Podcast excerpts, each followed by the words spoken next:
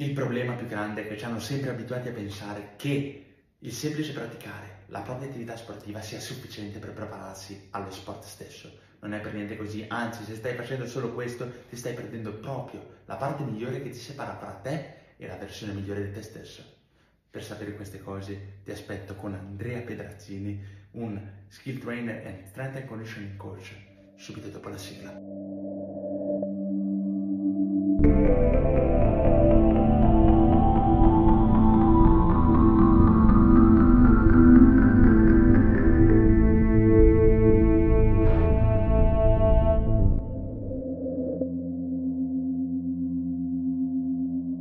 Eccoci. Eccoci. Mi senti? Ciao Andrea. Ciao. Sì, forte e chiaro. Siamo qua alla puntata prima di Natale, quindi puntata speciale e non posso che essere orgoglioso e contento di avere un ospite come te. E direi che possiamo subito partire con questo regalo di Natale che facciamo a tutti i nostri ascoltatori di questa live, di questo podcast, perché oggi affronteremo veramente degli argomenti che spero che cambino a molte persone, a molti atleti, a molti giovani, anche la visione della pallacanestro e della preparazione. E infatti affronteremo veramente degli argomenti chiave. Pertanto chi avrà delle domande lo può scrivere nella chat, noi ogni tanto ci guarderemo e possiamo cominciare. Quindi io vi do il benvenuto a questa puntata prenatalizia del Pressato da Scienziati, il podcast italiano che ti fa capire che i risultati nello sport non vengono dal caso ma dalla scienza. E la prima cosa che faccio è sempre quella di introdurre i miei ospiti, di lasciare un piccolo spazio per raccontarci del tuo background. Vai, ti lascio la parola. Allora, io di lavoro a tempo pieno, diciamo così, faccio il personal trainer. La palestra in cui lavoro l'ho appena rilevata da poco più di un anno, dopo averla gestita, quindi diciamo che a tempo pieno è una parola un po' non veritiera, ma io mi considero ancora un coach perché alleno comunque tanto e nell'ultimo anno e mezzo in realtà lo sto facendo fisicamente nell'ultimo anno e mezzo perché ci ho messo un po' a pubblicizzare questa figura sui social. Faccio anche sia il preparatore fisico che lo skill coach del basket a livello privato e individuale. La gran parte del mio lavoro è estivo da questo punto di vista, ma con alcuni ragazzi facciamo lezioni di rinforzo, diciamo, perché magari hanno voglia di lavorare, hanno bisogno di colmare lacune tecniche, che è un lavoro che in realtà negli Stati Uniti funziona tantissimo. Sì. Qui è ancora un po' nuovo, vabbè, poi sapendo con alcune delle domande che mi vuoi fare dopo è facile capire il perché. E questo è quello che io faccio anche il preparatore atletico in due gruppi di under 17 in una squadra qui vicino a dove abito, la Gerardiana Monza, e vabbè, questo non è ancora un lavoro, ci stiamo provando. Gioco il 3x3 a livello agonistico, il 5x5 purtroppo non è più fattibile per me perché comunque ho la mia palestra da gestire e tutta la questione familiare, essendo sposato, e quindi il 3x3 non perché sia meno serio ma perché avviene d'estate, quando la palestra è un po' più scarica. È il mio modo di competere ancora a livelli alti contro gente di qualità Perdiamo tanto, vinciamo ogni tanto, giriamo l'Europa, però è divertente perché io ho sempre preferito misurarmi con un livello più alto del mio, possibilmente, piuttosto che scendere di 5 categorie e fare il fenomeno negli scapoli ammogliati. Con tutto il rispetto, però sì. Questo è un po' il mio contesto attuale. Ecco. No, intanto ti ringrazio, poi proprio ci veniamo incontro alla perfezione, perché ti capisco benissimo la tua situazione da molti punti di vista, e primo fra tutti quello della gestione di tutte queste cose, perché bene o male la mia è una situazione identica alla tua, e anch'io ad esempio non sto giocando quest'anno con un grosso peso addosso anche,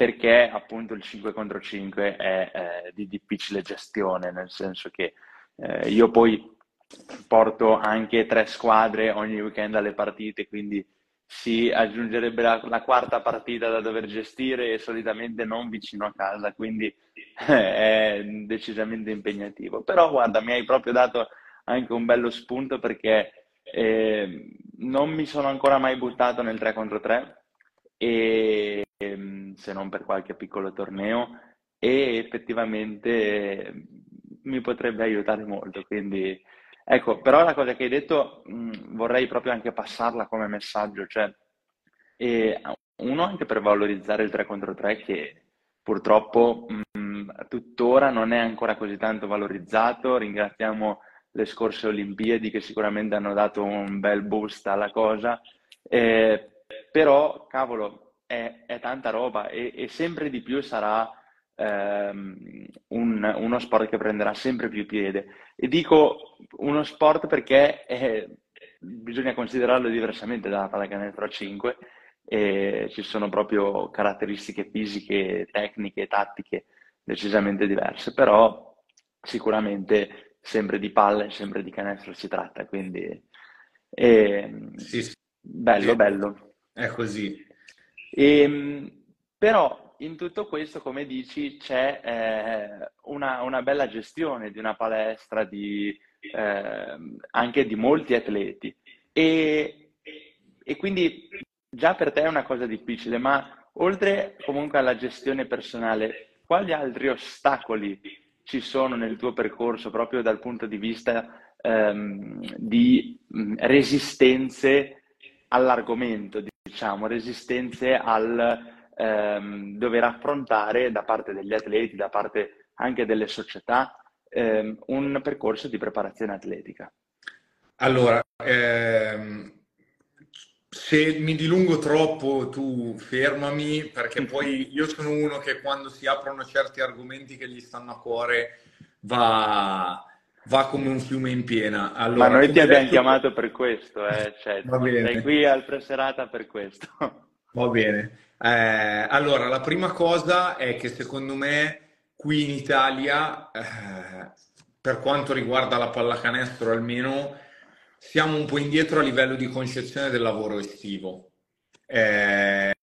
In America spesso i giocatori, io seguo tanti podcast di giocatori NBA, comunque vado a vedermi le interviste anche dei preparatori fisici che lavorano in off-season, tutti sono convinti, secondo me giustamente, che è in off-season che tu migliori, anche se l'America ha una condizione diversa da noi, cioè in settimana ci si può comunque allenare, perché la maggior parte delle persone gioca anche a livelli di Serie B, gioca la domenica o comunque nel weekend, quindi ha comunque la settimana per allenarsi.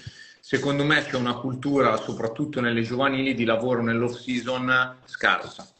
In più, i ragazzi, e questo è quello che vedo io nella maggior parte, anche quelli con entusiasmo, vogliono passare subito al risultato finale. Cioè vedo Stephen Curry che tira da 8 metri, fa niente se io non ho la forza nelle caviglie per tirare in equilibrio dalla lunetta. Vedo il riscaldamento degli allenamenti e tutti tirano da 10 metri. E io dico, va bene, cioè non è compito del ragazzino sapere il nostro lavoro, come non è compito dell'atleta professionista. Poi se vuole, bene, c'era Tim Grover, il trainer di Jordan e Kobe, che diceva Jordan quando ha iniziato a fidarsi di me, veniva, faceva quello che gli dicevo. Kobe voleva sapere anche tutta la biologia che c'era dietro. Però non è che uno si allenava meglio, l'altro si allenava peggio, cioè non è un loro problema. La costante che secondo me un po' manca è il concetto che c'è dietro, cioè il lavoro individuale sia fisico che tecnico non viene visto come una componente necessaria. Preferiscono giocare, io mi alleno tanto per il 3x3 e mi alleno all'aperto quando c'è l'off season dei ragazzi, perché noi giochiamo da maggio a ottobre, in Italia fino ad agosto, e vado al campo e gli unici ragazzi che giocano, io poi vado 2 o 3 volte al giorno quando trovo tempo, a orari più disparati, fanno le partitelle e giocano facendo step back da 8 metri, ma non vedo nessuno lavorare sulla tecnica individuale. E questa roba qua, secondo me siamo un attimino indietro, tant'è che io personalmente ho iniziato a postare video perché io avrei pagato per avere una figura così. Cioè io letteralmente stavo addosso al mio vice allenatore, che poi è diventato il mio testimone di nozze, per spiegare quanto il nostro rapporto è diventato stretto, perché almeno 3-4 settimane d'estate, se era a casa e non in vacanza, mi impostasse il lavoro estivo. E sì, quello individuale. Poi dopo io ho sviluppato la passione per questo lavoro perché c'erano i video, quelli di Kobe nel documentario del Redeem Team che fa le sedute in sala. Quelli erano i miei pesi. Andavo nella low cost di turno e siccome lo fa Kobe lo faccio anch'io. Poi con la competenza e l'esperienza impari che non è proprio un metodo di programmazione intelligente, però io ho ancora salvato nella playlist di YouTube un video, penso piratato da qualcuno, non lo so, di LeBron che fa lavoro tecnico e fisico con gli elastici e lavora, e ce l'ho lì da praticamente 10 anni salvato nella playlist perché quello era il mio allenamento, chiaramente con un livello indecoroso rispetto alle LeBron James, non neanche da dire, però facevo quella roba lì, no? Adesso che i mezzi ci sarebbero, ci vuole un po' più di cultura, perché tutti vogliono diventare bravi, no? Però bisogna anche spiegargli come, quando e perché bisogna fare il lavoro. E soprattutto io non sono il mini basket, come a volte mi capita, quando il basket è finito. Cioè l'esordiente, l'under 13, finisce e siccome è a casa e vuole fare sport, che già è una roba gigante per la media che ci sono, allora entro in gioco io. Sì, perché la gavetta la devono fare tutti, no? E non lavorare è peggio che lavorare a queste condizioni. E mi sono trovato benissimo con i genitori dei ragazzi che alleno. Però io non ti sto facendo fare sport.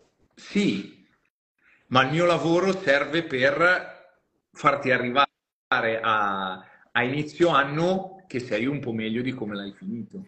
Cioè l'idea di dire miglioro, capito? Secondo me questo concetto è ancora un po' indietro qua in Italia, ecco. Sì, anche perché mi viene da dire, io sono quotidianamente a stretto contatto con i ragazzi e poi anche ripensandoci, come hai detto tu, come facevamo noi allora, c'è molta l'enfasi su internet, su YouTube, tutti i social, sui risultati. E quindi noi vediamo sempre e solo il punto di arrivo e questo per alcuni ragazzi che magari ovviamente non hanno le conoscenze, non hanno fatto i nostri studi, non hanno la nostra esperienza, non riescono a vedere il percorso che c'è in mezzo e quindi questo purtroppo è micidiale perché è un po' crea un senso di illusione e al tempo stesso crea anche un approccio sbagliato poi di conseguenza a certe proposte che magari gli facciamo, no? E come dici tu, quello che il lavoro è portarti a un livello superiore, e solo che ovviamente ci vuole anche un lavoro educativo di insegnare, no, l'attitudine giusta per affrontare cose che non sono semplicemente tirare la palla dentro il canestro. perché purtroppo uno appunto dei temi di cui volevo approfondire è che le skills, tutte le nostre abilità, anche quelle più fini, si costruiscono e si instaurano sopra un motore, e il nostro motore alla fine è il nostro corpo in tutte le sue caratteristiche, tra cui quello di essere magari forte, mobile, esplosivo, stabile anche, perché alcune articolazioni magari devono essere più stabili e altre più mobili, quindi è tutto un insieme che non può essere banalizzato, quindi effettivamente capisco anche la difficoltà dei ragazzi, perché anch'io se ci ripenso, se vado indietro di 10-15 anni banalizzavo un po' tutto, ma giustamente, e quindi ci vuole proprio una cultura da parte loro e va insegnata, vanno guidati.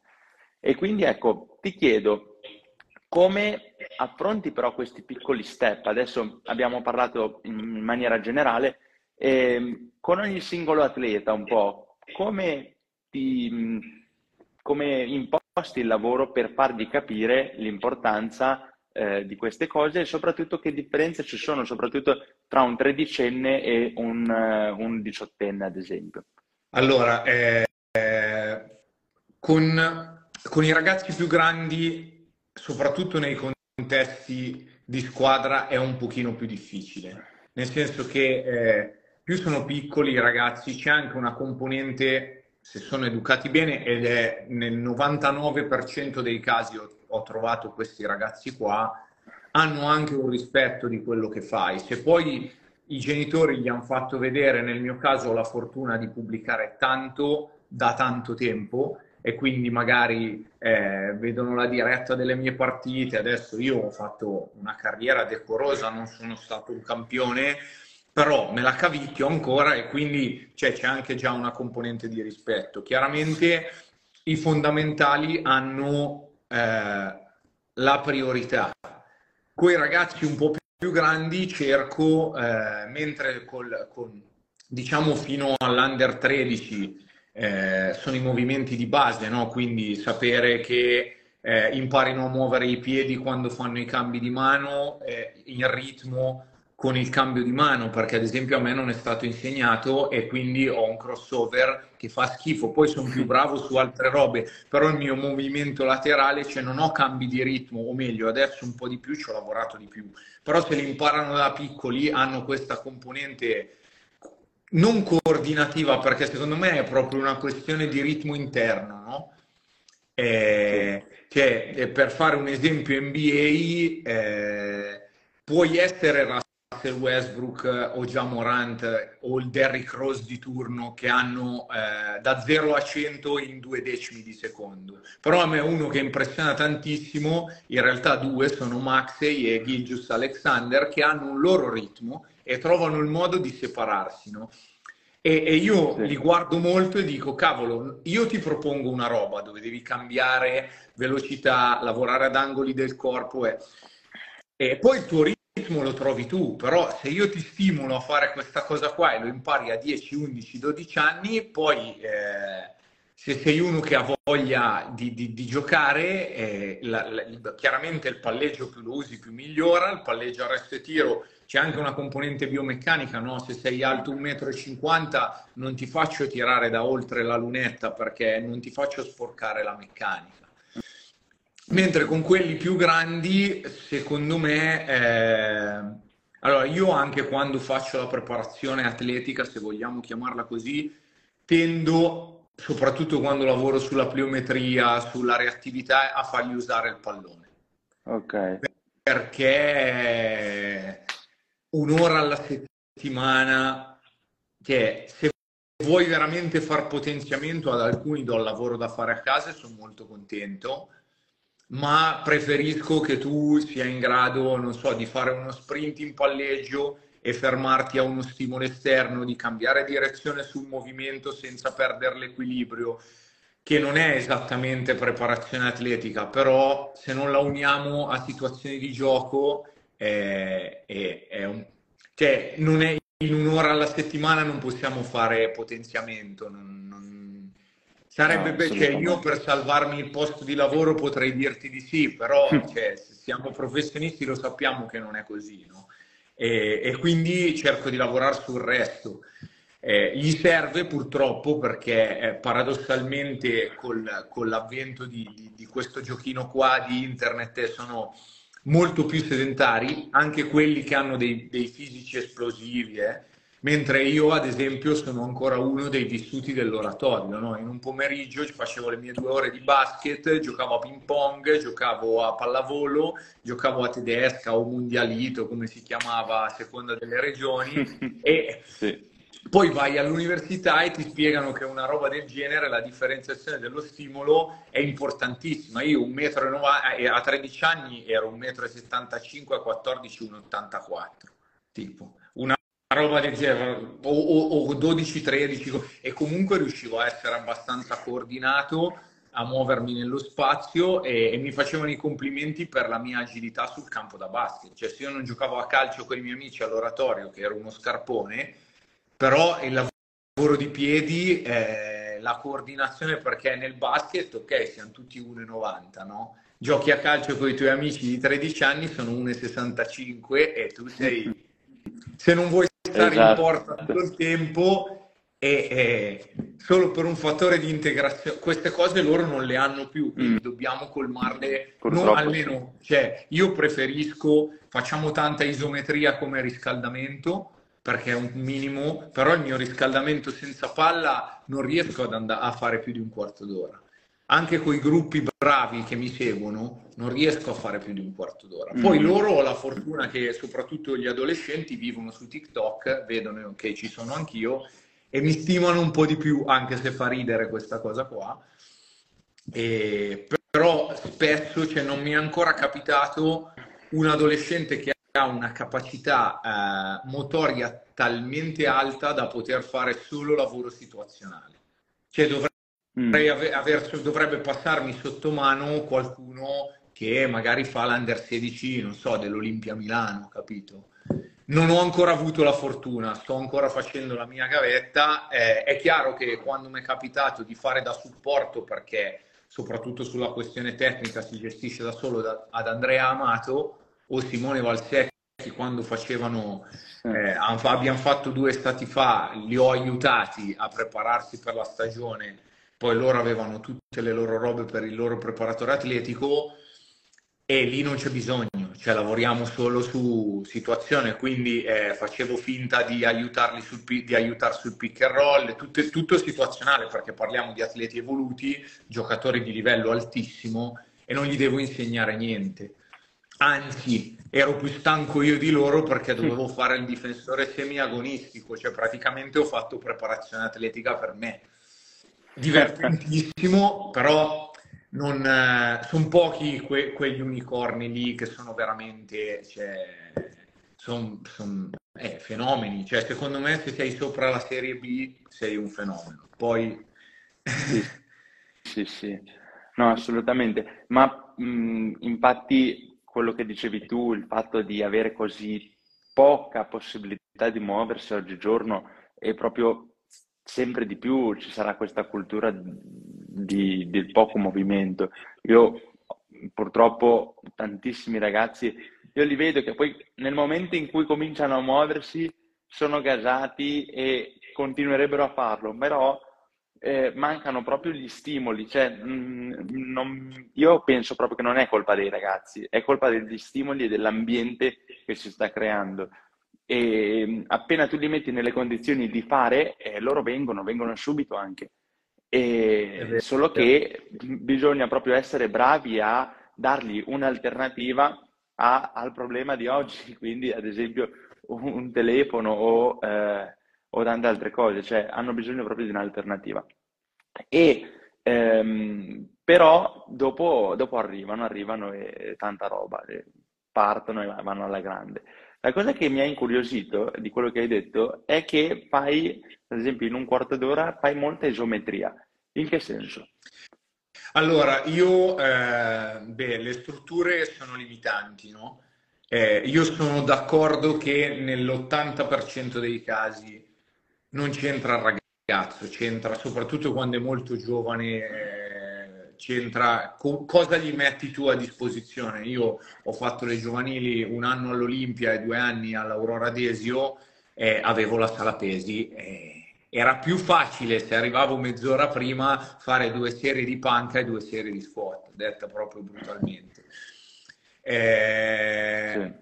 Siccome non ho possibilità di fare lavoro con carico esterno, ho visto per quello che è la mia esperienza, sono al 4º anno che lo faccio con quei gruppi di quell'età lì, ad esempio, cioè, se facciamo diventare su un movimento che può essere, non lo so, un affondo isometrico o la tenuta in posizione difensiva o che sia la sedia a muro, una sorta di gara, tra virgolette, cioè chi tiene di più, chi molla per ultimo, sfruttando anche il loro entusiasmo competitivo, noi stiamo facendo rinforzo con il poco materiale che abbiamo e, sì, ad esempio, cioè, su questa roba qua io gli faccio fare, sì, l'affondo in tenuta con il tallone sollevato della gamba davanti, quindi tutto sull'avampiede, così faccio isometria del quadricipite, isometria per tendine d'Achille soleo e in più li obbligo a tenere la gamba dietro completamente tesa per fare anche allungamento del retto del femore. E chiaramente, come tutte le persone normali che non fanno quello di mestiere, in 1 minuto e mezzo, 2 arrivano al limite. Però se faccio robe del genere in 15 minuti quanto gli posso far fare? È vero che non è il massimo e cerco di, come dicevi tu, a livello educativo spiegargli che dovrebbero fare del lavoro anche fuori, no? Alcuni me lo chiedono, alcuni meno, però alcuni ho proprio dato delle schede di lavoro da fare a casa, però se io 1 ora e riesco a giocarmi, beh, comunque... Fare, non so se la gente l'ha mai provato, però fare 10 minuti di isometria è bello intenso, soprattutto a quell'età lì, no? In più mi permette di girare, essendo loro fermi, e fare tutte le correzioni esecutive del caso, no? Quindi tieni il ginocchio così, gira su, magari sul piegamento sulle braccia in isometria, faccio in modo che non vadano troppo sui deltoidi frontali, che tengano il corpo. E tento di fare queste robe qua, ad esempio come core training gli do i cinesini, gli metto 2 porte con altri cinesini e loro sono in tenuta di planca, braccia tese, e devono fare come il gioco quello del Luna Park, no? Farsi gol dall'altra parte, fanno 1 minuto e mezzo di plank che non se ne rendono nemmeno conto. Non l'ho inventato io, però l'ho visto, ho detto geniale, cioè io gli devo fargli lavorare sulla stabilità del tronco. Se li metto a fare 2 minuti di plank, non vengono più il giorno dopo. Se invece gli do il gioco e gli dico, oh, chi perde piega, perché non mollano, cioè piuttosto stanno 20 minuti, ma finché non vince uno non smettono. Sì. Sono trucchi, tutti vorremmo avere, oddio, anche qua poi magari entriamo nel dettaglio, però cioè, vedi, io ti guardo là dietro e vedo che tu hai dietro uno squat rack e mi verrebbe voglia di chiederti come mai ce l'hai lì, no? Anche se lo sappiamo entrambi perché quella roba lì è importante e perché dovrebbero farlo i giocatori di basket, però in un contesto di squadra con un gruppo comunque eterogeneo, perché 15-16 ragazzi, il gruppo è per forza eterogeneo, devi inventarti queste cose qua. Poi è chiaro che se un giorno farò il preparatore dell'Olimpia e mi danno una sala pesi allora ti diverti, perché hai gente che gioca nell'Olimpia, quindi c'ha voglia perché gioca nell'Olimpia, e tutti a 14-15 anni cominciano a vedere là, no? Magari esordisco,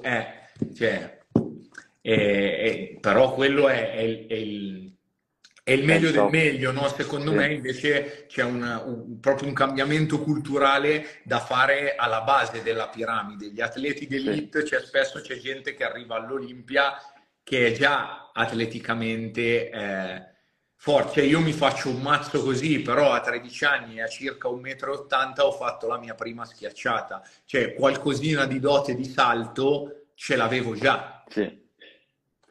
E quello che gioca all'oratorio, che magari vuole diventare bravino anche solo per giocare in Serie D o in Serie C, deve capirle queste cose qui, no? E se vai all'Olimpia e ogni squadra dall'Under 14 in su c'ha il preparatore dedicato, è un bel mondo in cui vivere, però è l'1%. No, infatti questa cosa del cambiamento dal basso è proprio uno dei miei temi chiave del podcast. L'ho proprio affrontato anche le ultime due puntate, una con una preparatrice della pallavolo e invece l'ultima con un ragazzo che ha una palestra qui vicino a casa mia e offre appunto la possibilità anche ai dilettanti di potersi allenare, tra virgolette, no? Come professionisti. Ed è proprio questo, secondo me, che è necessario, perché anche a me adesso mi hanno... Tu forse la prenderai male, non so che squadra tifi, però io ho ricevuto telefonate dalla Virtus Bologna o dalla Fortitudo, mi hanno offerto di lavorare lì, avevo scelto di non farlo, anche se comunque è entusiasmante, no? Perché sono degli ambienti magari dove hai meno possibilità all'inizio. Adesso in questo momento della mia carriera io sto sperimentando molto. E soprattutto la cosa che secondo me deve veramente cambiare non è tanto la preparazione in quei settori, che già è alta, ma in tutti gli altri. Bellissimo. Quindi quello che dicevi tu, cioè, e poi io sono convinto anche di una cosa: se io riesco a portare a un alto livello dei ragazzi che non sono geneticamente dotati, e madre natura non gli ha fatto il regalo di essere già a 12 anni dei fenomeni, però se noi lavoriamo su tutti gli altri, cavolo, stiamo innalzando il livello, no, della popolazione generale, e anche perché onestamente è questo di cui c'è bisogno, sì. Anche e soprattutto per quelli dotati, perché una persona che è dotata fisicamente, in realtà ha bisogno anche di una cultura dietro che non ha nel 90% dei casi, perché appunto, come hai detto te, hai schiacciato a 13 anni, ma non perché stavi lavorando bene come lavori adesso, e quindi c'è proprio bisogno di questo cambiamento. E hai detto bene all'inizio, in America queste cose ci sono, qui no. È proprio una questione di mentalità, cioè purtroppo i ragazzi non sono supportati in questo. Io faccio questo infatti perché allora, come atleta, come ragazzo, nessuno mi ha aiutato, e quindi io di conseguenza adesso voglio dare, siccome ho la fortuna di poi essere riuscito a studiare, essere riuscito ad approfondire, voglio dare questa possibilità a tutti i ragazzi. E secondo me ancora di più darla, certo è fighissimo andare a lavorare all'Olimpia, magari ben venga, stiamo facendo una call, qua siamo in due, potreste fare un bel affare se ci chiamate, però credo che anche nel basso livello lì puoi veramente tirare fuori qualcosa, perché dopo si diffonde una cultura che anche ad alto livello darà i suoi benefici. Però, ecco, quest'ultima cosa, hai detto, è difficile ovviamente lavorare con i gruppi. Io ti capisco benissimo, gruppi tutti di almeno 16 ragazzi, e la gestione del gruppo è veramente difficile, anche perché il nostro lavoro di preparazione atletica è molto individuale alla fine, cioè se uno lo vuole fare bene nel dettaglio è molto individuale, e soprattutto anche a livello di clima, no? La sala pesi è ok, si fa in maniera intensa, però è un clima diverso dall'allenamento, nel senso che ti scappa quella risata in più, ti scappa anche quella competizione in più. Ecco, come lo affronti questo?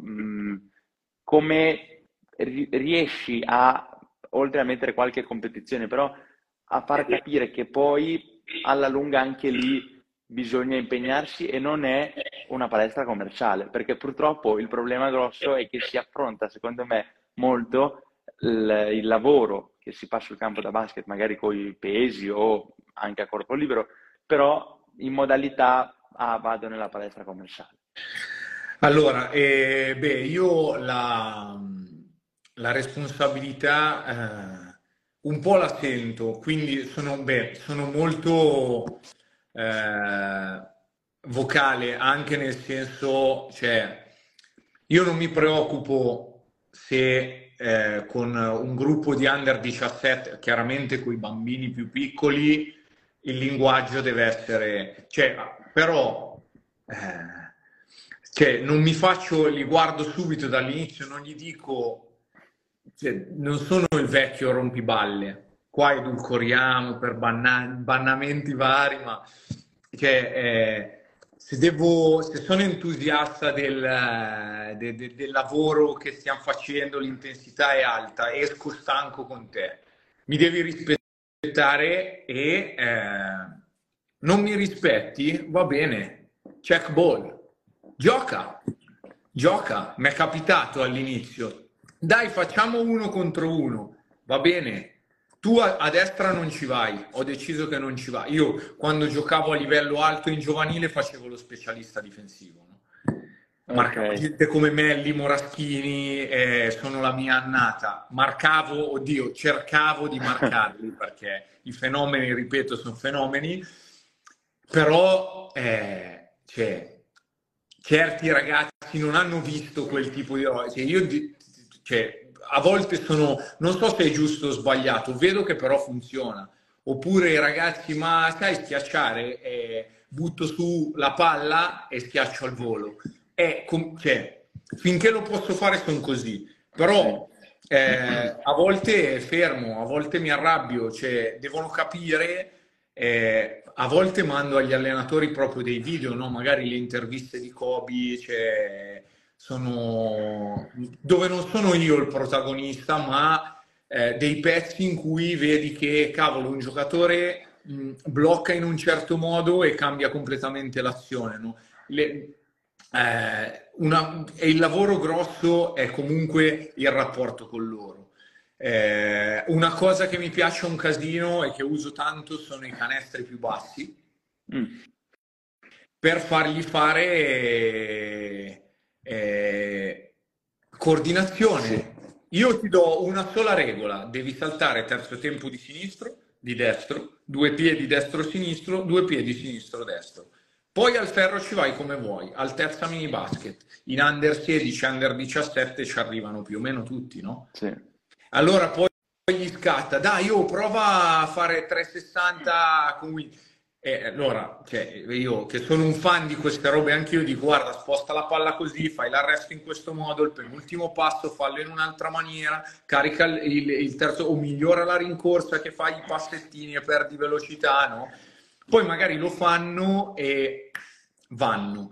Io personalmente, per guadagnarmi questo tipo di fiducia qua, ho proprio la priorità di capire qual è l'aggiustamento. So che è un discorso che potrebbe venire interpretato male perché è il lavoro che fa la differenza, ma qual è l'aggiustamento che ti può dare un miglioramento evidente nel periodo più breve possibile. Cioè, se tu... hai sempre, facciamo l'esempio sul tiro, hai sempre la misura di tiro giusta, ma spezzando il polso storto sbagli sempre nello stesso modo, io quella lezione lì ti devo massacrare su quello, perché il livello di fiducia, quando l'hai sistemato coscientemente e ne segni 5 di fila, io sembro un fenomeno, ma non mi interessa sembrare un fenomeno come coach, mi interessa che tu vai a casa con la sensazione che lavorando così si migliora. Sì. Poi ti devo dare fiducia nei momenti in cui per correggere una cosa ci vogliono 3 mesi. Sì. Però lavori col canestro a 2,60, facciamo il meet me at the rim, no? Dove arrivano in 2, si devono posterizzare, mani nei capelli da parte dei dirigenti, e lì poi anch'io mi faccio i segni di croce perché... devi dirgli, ragazzi, usate il cervello, mi raccomando, però dopo un po' diventano ricettivi perché si divertono. Sì. E il play che posterizza al centro non gli interessa che il canestro è 2,60, va a casa che esatto. Cammina un metro da terra, no? Però loro magari non si accorgono e stanno facendo lavoro, nella loro testa sono giocatori NBA perché fanno le schiacciate, però fanno lavoro coordinativo, imparano a giocare contro il contatto, fanno magari 200 salti ad allenamento dove non sentono la fatica. È chiaro che devi scendere a compromessi. Per me il compromesso è, per entrare in fiducia, mi è capitato un camp estivo, c'era sto ragazzo qua che aveva tutto corretto tranne la mano nel tiro. Gli abbiamo corretto la mano nel tiro il primo giorno, ha messo 4 triple di fila in partitella, non ha più sbagliato, e tutto il camp lo cercava per farlo tirare. Cioè c'era anche lo slang, io gli dicevo spezzala sta mano che fa il canestro, hanno cominciato a dirglielo tutti, e questo qua è andato a casa che si sentiva un fenomeno, e guai, cioè io ero il miglior coach del mondo, ma non lo faccio per quello. Però nel breve è così, poi al terzo giorno, quarto giorno, allora gli dicevo attacca di qui, fai questo lavoro, che erano più difficili, ma ormai gli ho fatto capire che era scarso, ma faccio così anche nella palestra dove lavoro. Ieri mi è capitato, c'era un ragazzo che voleva far 100 kg di panca, fosse stato per lui si è fermato a 90, e io ho cominciato a dirgli oh, guarda che oggi li stai lanciando. Sapevo già che ce l'aveva, perché se fai 5 ripetizioni con 87 kg non puoi fare massimale a 90, cioè non è possibile, assolutamente. Però gli ho dato fiducia, ho detto, poi si crea anche quest'aura, no? Che io arrivo, ti correggo, c'è un po' è reputazione, ma che è una roba bellissima, non per il mio ego, ma perché se sto venendo verso di te, sto ridendo, tu già entri nell'idea che oggi farai un po' meglio. Ed è tutta psicologia, perché tutti ci sottostimiamo, no? Siamo nella nostra zona di comfort. A volte serve quel calcetto nel di dietro e capisci di essere un tiratore che non lo eri, un saltatore che non lo eri, fai 10 kg in più di massimale che pensavi di non farlo, e... Quello è il mio metodo sul breve, perché dai fiducia, e con la fiducia è più facile lavorare. Assolutamente. Allora, aspetta che sto andando a recuperare alcune domande che le ho perse, ce le hanno fatte tantissime, cioè quello che le ho perse. Allora, partiamo da questa qua però, che chiedeva... ecco. Un ragazzo che chiede, è fattibile schiacciare a 1,80 m a 16 anni? Beh, sì, beh, no, dipende. Purtroppo qua è brutto perché la risposta giusta è sempre dipende. È fattibile? Sì, assolutamente, mi viene da dire. Anzi, io ho proprio dei ragazzi che più o meno ci sono, bisogna fare del lavoro. Come diceva adesso Andrea, e secondo me questo è uno dei lavori più belli, nel senso che avere l'umiltà, ed è tutt'altro che umiltà alla fine, di abbassare il canestro e avere la possibilità di schiacciare in dei canestri più bassi, quello dà tantissimo, anche perché uno dei problemi più grandi che c'è è proprio a livello coordinativo di sicuro, e proprio anche di intento. Nel senso che, siccome il salto alla fine è una questione neuromuscolare, e io devo averla la mentalità che adesso ci sarà qualche kinesiologo come me che si rizzerà i capelli, però per farci capire, devo averla la mentalità di andare in alto, e quella mentalità alla fine a livello muscolare si traduce in un impulso molto più rapido e molto più potente. E quindi il fatto di abbassare il canestro e di riuscirci, cavolo, poi mi gasa, poi forse quegli altri 2 centimetri in più quella volta lì li strappo via, e alla lunga paga. E poi sicuramente, e mi aggancio alla seconda domanda che c'è, che dice come si può equilibrare palestra e 3+1 allenamenti alla settimana di basket e pliometria. Come si può? Si può che... Intanto sono contento che tu ne fai 3+1. Io quando ero nelle giovanili ero un pazzo scatenato perché nessuno mi aveva controllato, purtroppo, e ne facevo anche 8 di allenamenti e sono arrivato a rompermi il crociato. Quindi le cose sicuramente vanno equilibrate, e se le vuoi, se già hai l'idea di equilibrarle, è tanta roba. Il mio consiglio a grandi linee, perché purtroppo devo ragionare a grandi linee per darti questa risposta, è di assicurarti il giusto riposo, nel senso che io posso lavorare tanto, posso darmi degli stimoli anche forti, come possono essere quelli della pliometria, e della pliometria anche intensa con depth jump anche abbastanza pesanti, e però ci vuole riposo. Quindi un consiglio generale è: io mi alleno in palestra anche magari nei giorni in cui dopo devo andare a fare l'allenamento di basket. Questo perché è ovvio che devo arrivare all'allenamento abbastanza fresco, però se tipo mi alleno 3 volte alla settimana, in questo modo ho 4 giorni di recupero, e questa è tanta roba. Cioè, il concetto che voglio passare è molto meglio avere questi giorni di recupero piuttosto che allenarsi 6 giorni alla settimana e poi morire alla fine. Il risultato è quello. Quindi questo credo che sia un concetto veramente molto importante. Poi infine, ultima cosa, c'era stata fatta una domanda, adesso non so a chi dei due, ma rispondiamo tutte e due, che non fa male. C'è un ragazzo che ci chiede: da gennaio parti col coaching, ci puoi dare più info, prezzo e di quali aspetti riguarderà? Allora, io l'avevo tutte e due. Tu l'avevi notificato, vai. Allora, il coaching online, allora, in questo momento stanno arrivando le vacanze di Natale, io sto anche tirando un po' il fiato, e quindi diciamo che da dopo Natale comincerò, tra Natale e Capodanno, a fare tutto il preziario e queste cose qua. Il coaching online è un modo per provare a seguire le persone meglio, perché o per logistica o per una questione economica non possono permettersi un preparatore privato H24, tra virgolette. I preparatori in media chiedono tra i 35-40 e i 100 euro all'ora. Se tu vuoi avere un personal trainer che ti segua, facciamo che fai 3 volte pesi e almeno una alla settimana vieni seguito da un personal trainer, per un ragazzo giovane sono tanti soldi, e capisco che magari non è possibile permetterselo. L'alternativa è allenarsi nelle palestre low cost dove non vieni seguito, però se ho 14-15 anni è importantissimo che io faccia le cose con coscienza.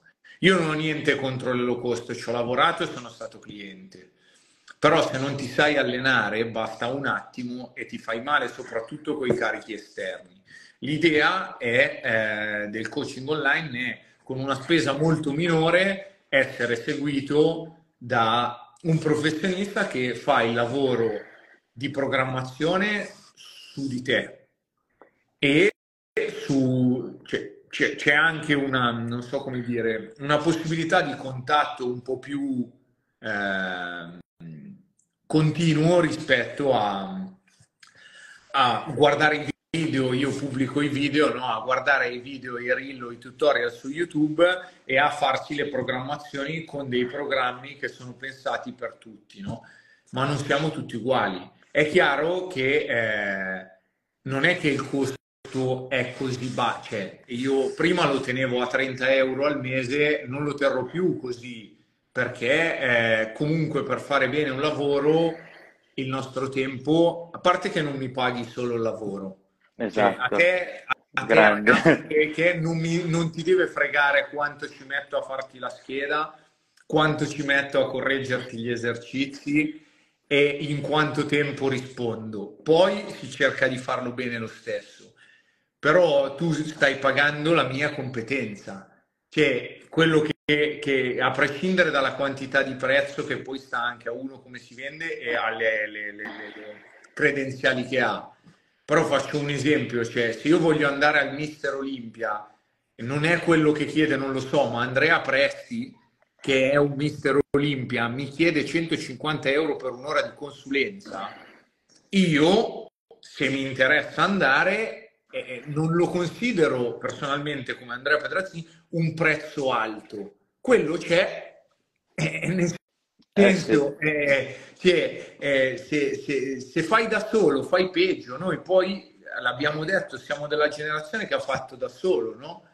Io metà della mia programmazione su me stesso non la faccio, pago qualcuno $100 al mese che mi faccia la programmazione. È chiaro che per me sono un collega e quindi imparo anche da lui, no? Però perché sì. È il valore del tempo, il valore del lavoro. Lui ha lavorato con atleti di livello molto più alto rispetto a me, e quindi io, che voglio arrivare lì, cioè nel 3x3 voglio diventare un professionista, se è possibile con le tempistiche, ho bisogno di qualcuno che ha seguito gente che è arrivata a quel livello, e quindi devo farmi allenare, perché la mia competenza è bassa, magari c'è, ma non così tanto, no? Sì. Quindi cioè, anche i coach hanno i coach, questo è un detto, però sì, no, infatti... non posso sperare di avere dei risultati di un certo livello facendomi le programmazioni da solo. Tu l'hai detto prima, no? Male. Sì. Io non mi sono rotto il crociato, mi sono lesionato il tendine rotulo del ginocchio, ma per lo stesso motivo. Sì. Facevo da solo, non avevo ancora le competenze, e quindi cioè, è peggio, perché poi dopo devi pagarti le sedute di fisioterapia. Sì. Infatti c'è un ragazzo che ho intervistato, Fabio Corazza di FitPam, che proprio oggi ha pubblicato un post che dice attenti a dove investite i vostri soldi, perché può darsi che un coach, una persona brava, costi un pochino, ma quanto più costa il fatto di affidarsi a qualcuno che non, oppure addirittura non affidarsi a nessuno, perché poi alla lunga le conseguenze le paghi. E quindi, ad esempio, anche adesso ci ha risposto uno dei ragazzi che ci aveva fatto la domanda, diceva come faccio io che il lunedì faccio gambe e il martedì mi sento fiacco ad allenamento? Ci sta, nel tuo caso ad esempio è così, magari fai un pochino più fatica a recuperare le gambe, oppure magari stai facendo un lavoro nelle gambe che ti crea tanta fatica a lungo termine, quindi non riesci a recuperare in tempo. Queste cose si riescono ad affrontare solo ad esempio attraverso un coaching online, anche perché se mi dici che hai 16 anni, cioè se io torno indietro di 10 anni non avevo fatto 5 anni di scienze motorie, e adesso non ho neanche fatto il corso di preparazione atletica al 70 College, quindi come posso pensare di avere quelle conoscenze? Ed è per questo che ci sono i servizi di coaching online, e anche io ad esempio nel mio servizio di coaching online queste cose le tengo per forza conto, nel senso che le modifiche sulla base di quello che succede sono importantissime. Cioè, uno che gioca una partita un giorno di una settimana e la settimana dopo hai la partita in un altro giorno, la programmazione la dobbiamo un po' cambiare, perché se andiamo avanti dritti con una scheda precompilata siamo prima o poi, cioè finché va bene, poi però prima o poi ci inciamperemo, e quindi è importante individualizzare. Sì, poi dopo, allora noi pubblichiamo e vendiamo i nostri servizi, e uno deve essere libero di fidarsi della persona che gli interessa di più, no? A me è capitato tempo fa che continuava dei ragazzi a chiedermi di fare le review degli programmi degli altri. Va bene, per carità, va bene, però... tu vieni da me perché io ti aiuto gratis, intanto mi manchi di rispetto, e poi ti fidi di me come professionista, ok? Poi è il discorso di prima. Io chiedo sempre, quando mi chiedono i consigli, soprattutto per la parte fisica, chiedo sempre cosa fai. Poi ci sta, c'è anche una fissazione per la pliometria in questo periodo storico, che se tu fai 5 allenamenti di basket in stagione, la pliometria ti serve fino a un certo punto, perché gli stimoli elastici già li fai, cioè io lavorerei di più sulla prevenzione. Mi sono spaccato la caviglia, quanta pliometria devo fare per saltare di più? Ma magari la tua caviglia è proprio per quello che non hai il muscolo, oppure vuoi migliorare il salto, quante sessioni di pliometria devo fare? Io poi te lo dico, però non ti posso fare una scheda se non ti conosco, no? Mi fanno vedere le loro schede e magari su 15 esercizi ce n'è uno di potenziamento muscolare e 48 di pliometria. E c'ho male al tendine rotuleo, fai 4 allenamenti di basket a settimana più un'ora e mezza di pliometria alla settimana e il tuo muscolo non fa da cuscino per le tue articolazioni. Sì. Ti dico così e mi fermo qui, perché poi dopo sia mai che ti do un consiglio che ti fai male di più e finiamo nelle rogne a livello legale. Ti aiuto fin lì. Vuoi una programmazione? Vai, caso vuole che io ho appena fatto una storia su Instagram dove dico questa roba qua, no? Cioè i coach adesso non c'è più la scusa, mettiamo tanta di quella roba fuori gratis. Cioè Nicola Sorubini, visto che hai citato del 70, ha messo fuori un libro sulle isometrie, sì, che è altro che cola per il livello della preparazione atletica che c'è in Italia. Gratis, sì, gratis. Ma sì, non gli si può chiedere di farti la scheda o di darti il suo programma al costo di un caffè al giorno. Non anche se in realtà già lo fa con le sue... sì, lui secondo me è folle da questo punto di vista, perché regala troppo, però per il livello di roba che propone. Però in realtà poi torniamo sempre al punto iniziale, come dicevi tu all'inizio, che ciò che poi fa la differenza al raggiungimento dei risultati da parte degli atleti è poi la relazione che si instaura. Cioè, onestamente... siccome noi pubblichiamo così tanto e regaliamo già tantissimi contenuti, no? Poi la cosa che fa la differenza è: ma come faccio poi a ottenere dei risultati? È tramite l'individualizzazione che avviene nella relazione che c'è fra coach e atleta, perché solo in quel momento quei contenuti, quella schiacciata, quel salto, quello squat, vengono personalizzati e creati apposta per quell'atleta che, se uno deve allenare me o deve allenare te, deve fare delle scelte diverse. Se fa le stesse scelte, già io comincerei a sentire un po' di puzza, sinceramente. Perché abbiamo due storie diverse e quindi bisogna individualizzare, ognuno è un caso a sé.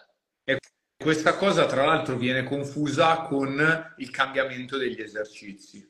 No. Cioè, non ci vuole un genio del mondo per capire che se tu fai lavoro di gambe e fai una variante dello squat e una variante dell'affondo, è molto probabile che tu migliori il salto.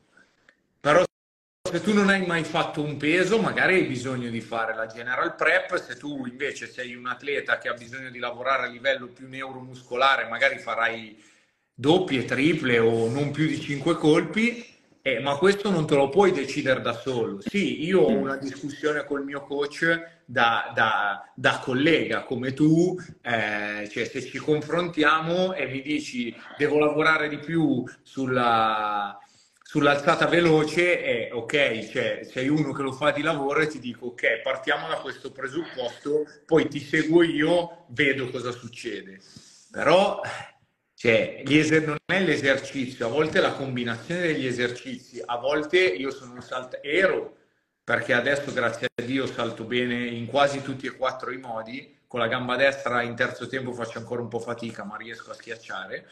Ero un saltatore nettamente più forte in terzo tempo destro-sinistro, e quindi la grandezza della mia coscia sinistra rispetto a quella destra era di 4 cm più piccola.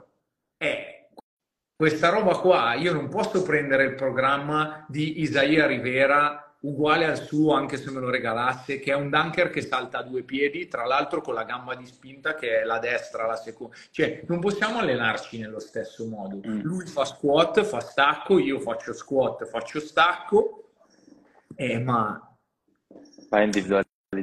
Sì, è l'occhio del corpo. Ormai dice, io ho chiesto a ChatGPT di fare una scheda per l'allenamento del salto nel basket, sì, subito, e aveva ragione. Poi ho detto, e c'era una mia collaboratrice che mi guardava e diceva, cazzo, ma ha senso? Io ho detto sì, il problema è che uno va su ChatGPT e non ti chiede, cioè non vede se compensi di gluteo, se sei scarso di mobilità di caviglia, se carichi troppo sul ginocchio, se hai una gamba più grossa dell'altra, non ti dice niente, ti dice sì, fai squat, squat bulgaro, stacco e leg extension, sì, grande, vai. Però poi, infatti proprio l'altro giorno uno dei miei ragazzi si è tolto la soddisfazione, e ce li aveva, e si è tolto la soddisfazione di raggiungere, a tipo 14 anni mi sembra, ha raggiunto i 110-115 di stacco da terra, quindi c'è tanto di cappello.